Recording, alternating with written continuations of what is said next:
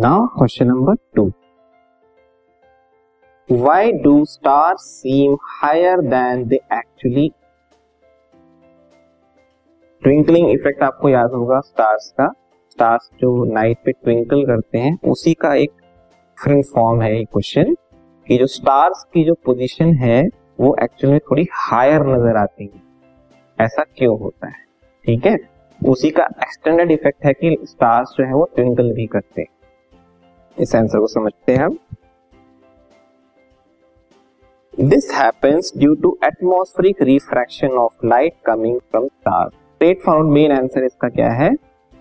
Atmospheric refraction होता है star से आने वाली लाइट ठीक है? और कैसे होता है?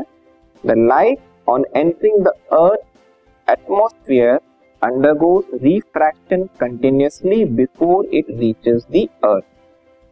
Star से आने वाली लाइट रे ठीक है? पहले तो वैक्यूम में ट्रेवल करती है, उसके बाद जब अर्थ पे पहुँचती है तो उससे पहले एटमोस्फेयर की लेयर से पास होके आती है। और सारी जो लेयर्स होती हैं एटमोस्फेयर की, उनकी डिफरेंट डेंसिटीज होती हैं। तो हर लेयर के बाद जो लाइट का रिफ्रैक्शन होता है बेंडिंग होता है। तो बेंड होते होते होते होते करके लाइट जो है अर्थ तक पहुँचती है। ठीक है? The atmospheric refraction occurs in medium of gradually changing refractive index जो ऑप्टिकल डेंसिटी चेंज हो रही है उसको हम changing this podcast is brought you by Hubhopper शिक्षा अभियान अगर आपको ये पॉडकास्ट पसंद आया तो प्लीज़ लाइक शेयर और सब्सक्राइब करें और वीडियो क्लासेस के लिए शिक्षा अभियान के यूट्यूब चैनल पर जाएँ। रिफ्रैक्टिव इंडेक्स भी कह सकते हैं ठीक है?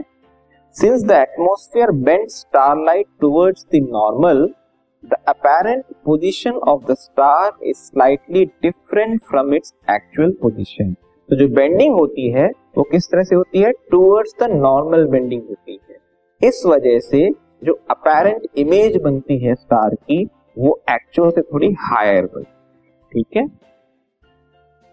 The star appears slightly higher or above than its actual position when viewed near the horizon.